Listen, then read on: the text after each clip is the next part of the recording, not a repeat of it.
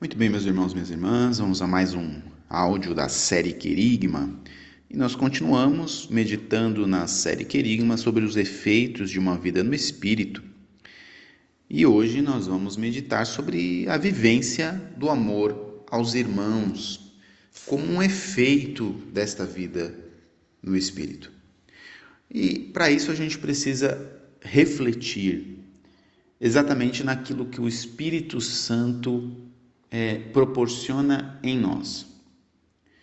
Esse Espírito Santo que é o amor de Deus derramado em nossos corações. São Paulo vai dizer isso, né? O amor de Deus nos foi dado pelo Espírito Santo que foi derramado sobre nós, sobre os nossos corações.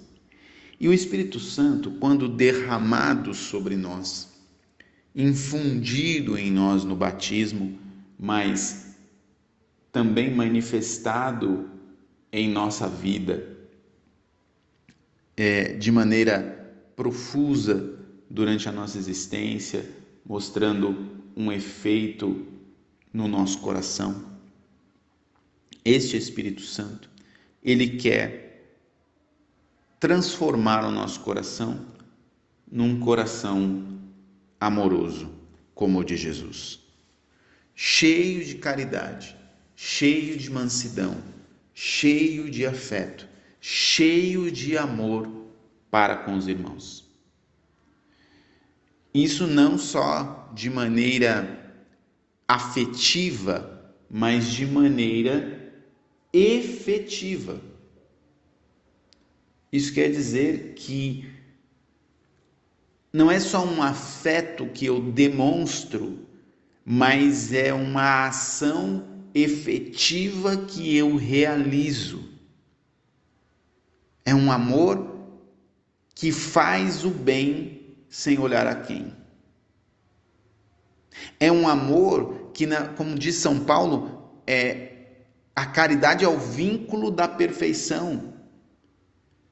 É uma marca que o Espírito Santo imprime na nossa alma, no nosso comportamento, na nossa atitude. Isso move o nosso coração, mas move também a nossa ação, move a nossa caridade, a nossa entrega, de darmos também aquilo que podemos do nosso tempo, da nossa contribuição financeira, em prol de quem precisa. E isso é uma manifestação de quem Deus é. Porque São João vai recordar lá na sua primeira carta: Amemo-nos uns aos outros, porque o amor vem de Deus e todo que ama é nascido de Deus e conhece a Deus. Aquele que não ama não conhece a Deus, porque Deus é amor. Veja, isso distingue quem conhece e quem não conhece a Deus. Se nós não vivemos o amor para com os nossos irmãos, isso significa que nós não conhecemos verdadeiramente a Deus. E por quê? Porque nisto se manifestou o amor de Deus para conosco, em nos ter enviado ao mundo seu Filho único, para que vivamos por Ele. Caríssimos, se Deus assim nos amou, também nós nos devemos amar uns aos outros. Veja, é um distintivo, é uma identidade de todo cristão, de todo católico, o amar ao próximo. Mas você vai dizer assim: falar é fácil. E eu concordo com você, falar é muito mais fácil do que fazer sem dúvida alguma. Até porque falar qualquer um fala, mas efetivamente demonstrar essa caridade somente é possível quando nós nos abrimos a essa ação da graça do Espírito Santo e determinamos pela vontade, aderimos a nossa vontade à vontade de Deus para realizarmos essa graça. Mas você vai falar assim: e como eu faço diante daqueles que são maus?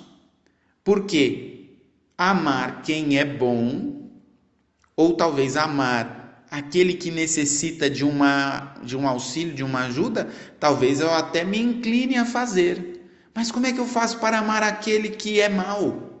Aquele que eu entendo como uma pessoa ruim? Aí Santo Agostinho vai nos ensinar. Ele diz assim: nós devemos amar o nosso, o nosso próximo, ou porque ele é bom, ou para que ele se torne bom. Veja que coisa maravilhosa, Santo Agostinho diz: nós devemos amar o nosso próximo, ou porque ele é bom, ou para que ele se torne bom. O nosso amor ao nosso próximo, se a pessoa não é boa, o nosso amor para com ela é um amor que é um instrumento de Deus para transformar o meu coração e transformar o coração dela. Mas Santo Agostinho continua: quem ama não sofre, e se sofre, ama o sofrimento. Por que Santo Agostinho diz que quem ama não sofre? Porque o amor, o amor é uma adesão da vontade para algo que transcende. É uma adesão da nossa vontade a algo que está no mais profundo da nossa existência humana. Há um apelo do espírito humano que se une ao espírito de Deus. E se eu sofro com o amor, eu acabo amando o sofrimento não como uma pessoa que que sofre é, por sofrer. Não. Ama o sofrimento porque, na verdade, ela entende que aquele sofrimento tem um sentido, tem um significado que, para, que vai para além dele.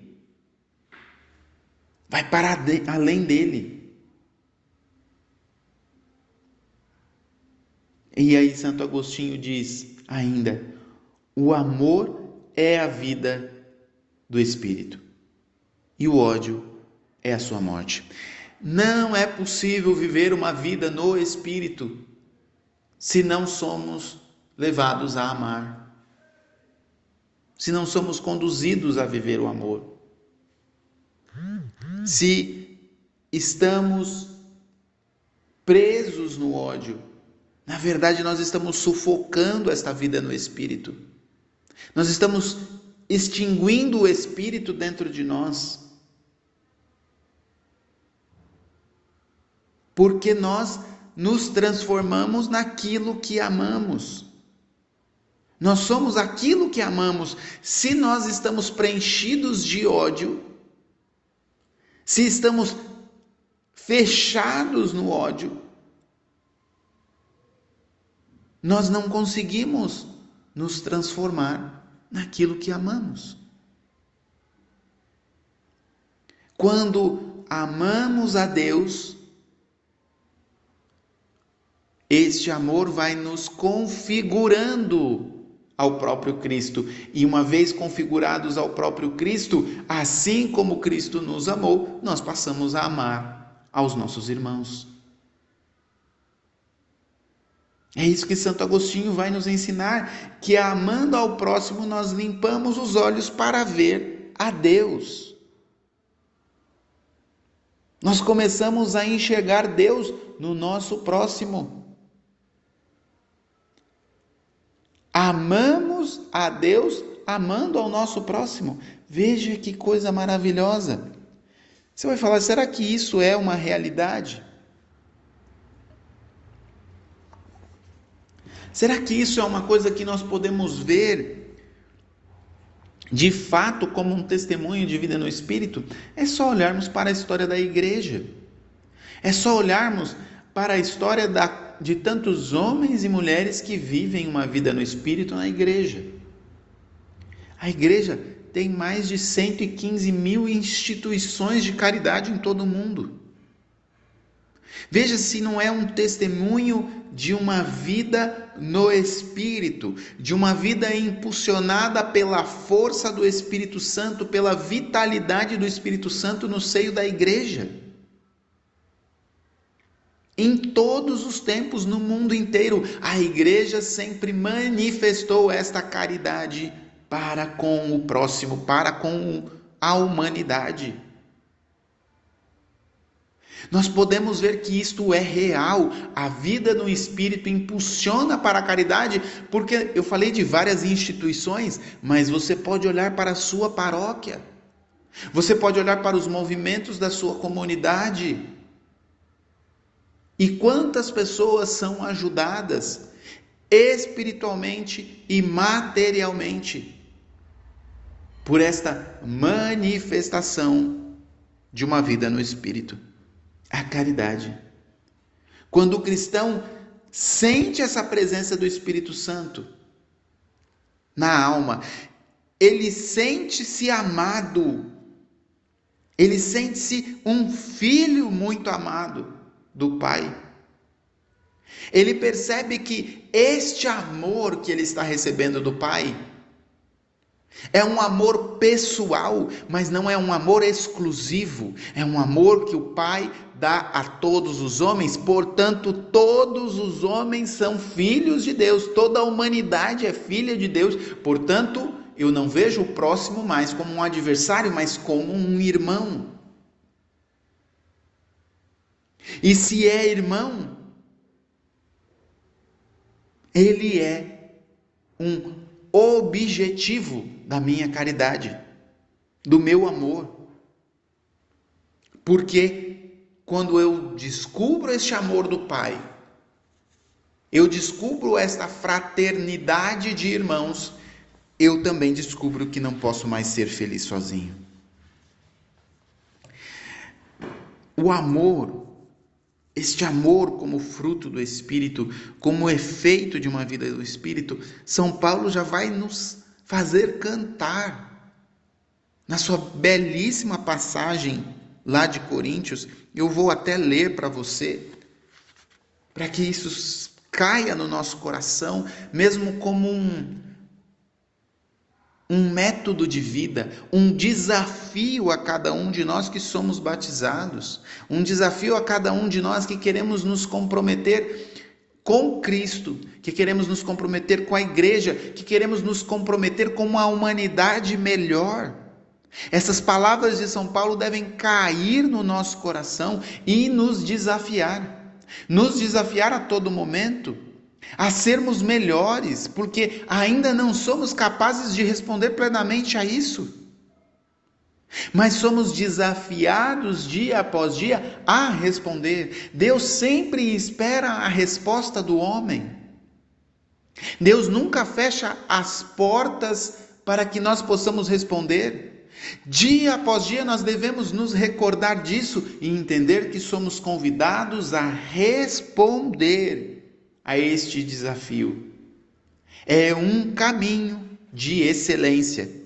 Nós falamos tanto no nosso tempo, dentro da modernidade, do caminho de excelência, quando nós olhamos para a nossa produtividade, quando nós olhamos para o nosso profissionalismo, quando nós olhamos para o nosso mercado, de trabalho, nós falamos sobre um caminho de excelência.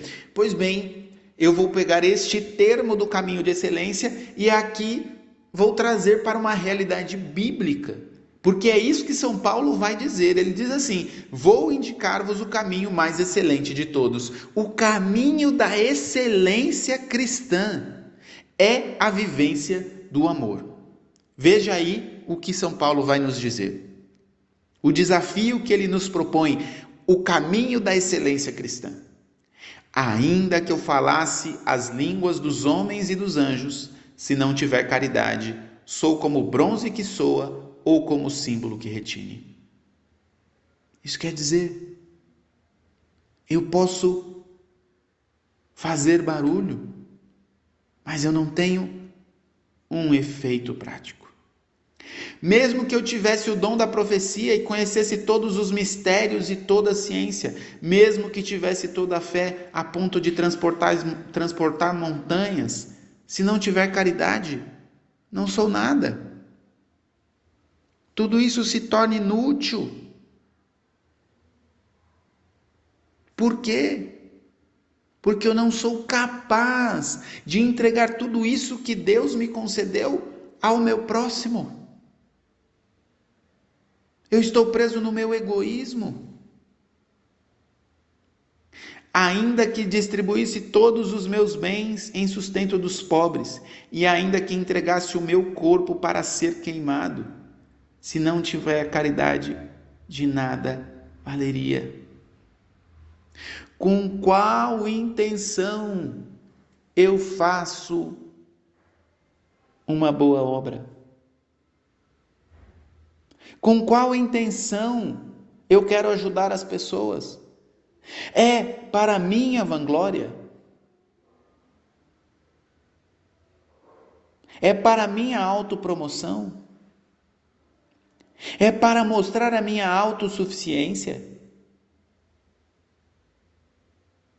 Eu estou fazendo bem para me autopromover?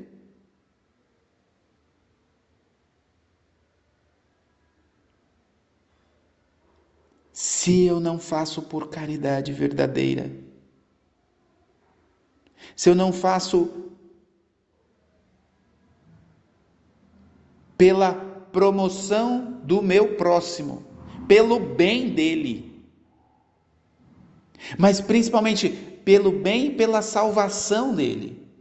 É pelo alívio do sofrimento nesta vida, mas principalmente para que ele seja um ele veja nesta caridade, ele enxergue neste ato de caridade a caridade do próprio Deus,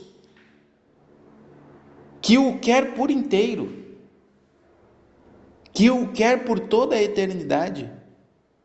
É sinal do próprio amor de Deus. Mas quais são os sinais dessa caridade?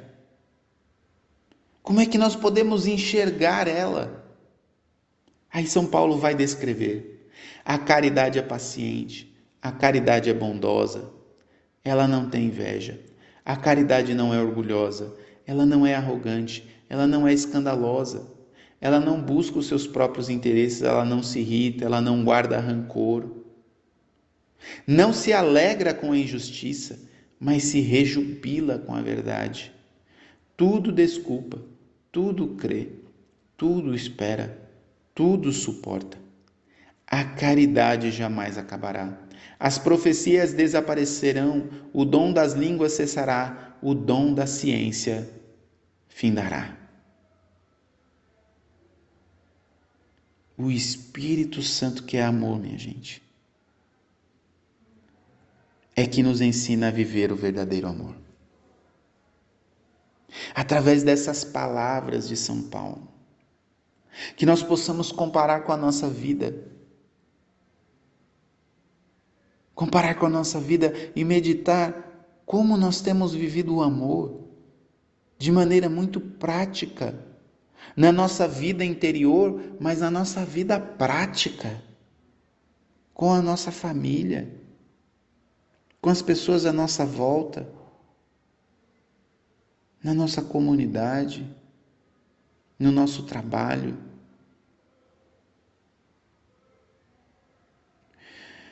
Porque hoje o amor é uma palavra tão gasta, tão mal usada. Nós vemos tantas caricaturas de amor que às vezes as pessoas acham que estão amando, mas na verdade elas estão amando a si mesmas, elas estão sendo egoístas. Há muitos falsos amores que não são verdadeiramente o amor de Deus. Hoje as pessoas, infelizmente, confundem o amor com sentimento. E o amor, ele até também é uma emoção humana. Mas sobremaneira, o amor, o amar é uma decisão. E uma decisão ela não é tomada somente com sentimento. Não é tomada somente pela sensibilidade. Quando a gente decide, a gente decide com a razão. Por isso, amar não é um ato apenas da sensibilidade ou mecânico, é uma decisão livre e consciente. Nós podemos pegar o exemplo de um casamento, de uma pessoa que decide livre e conscientemente assumir um compromisso por toda a vida, de amar uma pessoa na alegria e na tristeza, na saúde e na doença amando e respeitando todos os dias da nossa vida. Veja, amar é uma decisão, é um ato da vontade.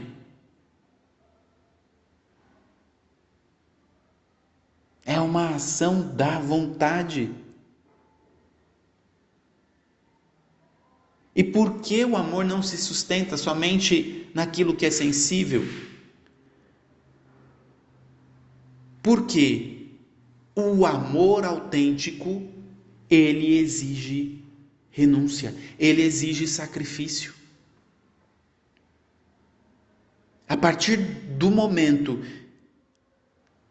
que o pecado entrou na nossa história, amar exige renúncia. Amar tornou-se também renunciar a si mesmo, porque o nosso egoísmo quer tomar o lugar deste amor de doação. Por isso, o amor precisa ser baseado numa decisão, numa livre e consciente decisão, e não só num sentimentalismo.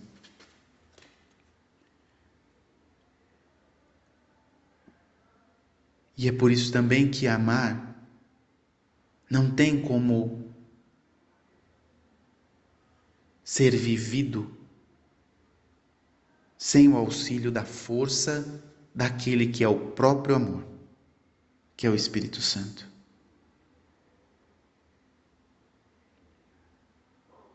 Amar precisa ser uma doação ao outro para construir o próximo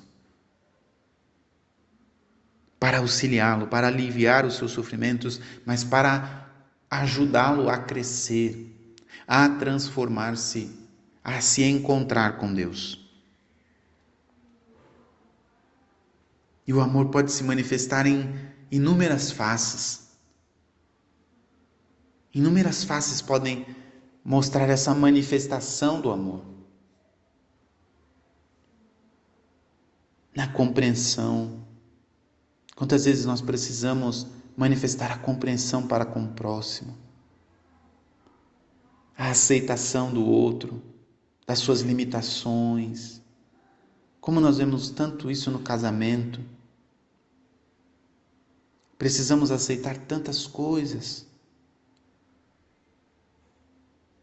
Uns nos outros, o marido, a esposa, o perdão como durante toda a nossa vida nós precisamos pedir e dar o perdão, como esta manifestação do amor. A busca pela verdade, o amor busca a verdade, busca a verdade dos fatos, busca a verdade que é o próprio Cristo. A paciência, a sinceridade, a fidelidade a bondade. São tantas faces do amor, da manifestação do amor. Mas que nós não percamos de vista que essa educação para o amor, que nós devemos fazer desde os primeiros anos, dentro da nossa casa, dentro da nossa família, ela precisa ser feita dentro de nossas casas, dentro de nossas famílias, dentro de nossas comunidades, com o auxílio de Deus, com o auxílio do Espírito Santo. Para que este amor seja realmente um efeito de uma vida no Espírito, de uma vida entregue ao Espírito Santo. Que nós possamos mergulhar neste momento, neste amor que vem de Deus, neste amor que é o próprio Espírito de Deus. E que nos abramos a esta graça de manifestar as faces do amor a tantas pessoas. E que nos comprometamos a amar ao nosso próximo, aquele que está mais próximo de nós, que está ali no nosso dia a dia e que necessita ser amado na nossa família, na nossa casa, na nossa comunidade que precisa do nosso perdão, da nossa compreensão, da nossa paciência, da nossa sinceridade. Que nos comprometamos com as obras de caridade, com as obras do amor, com os trabalhos sociais de nossa comunidade, com os trabalhos sociais do nosso trabalho, da nossa vida profissional com os trabalhos sociais que contribuem com o crescimento do ser humano, com o alívio do sofrimento. Que sejamos homens e mulheres que se comprometam dia após dia a crescer no amor. Não somente com palavras, mas com atos concretos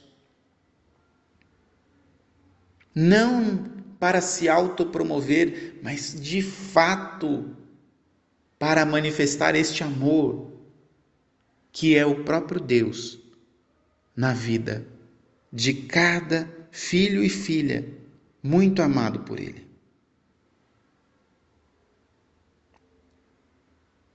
Que nesta semana você permita que o amor de Deus te auxilie a crescer neste amor ao próximo. Que ao abrir o coração a este Espírito Santo, você se permita que ele manifeste esse amor em você. Como um rio nascente que vai crescendo ao longo do seu curso, que este Espírito Santo como um rio de água viva, nascente aí no seu coração, no coração de Deus, vá crescendo ao longo do curso, do percurso da sua vida, por onde você passar.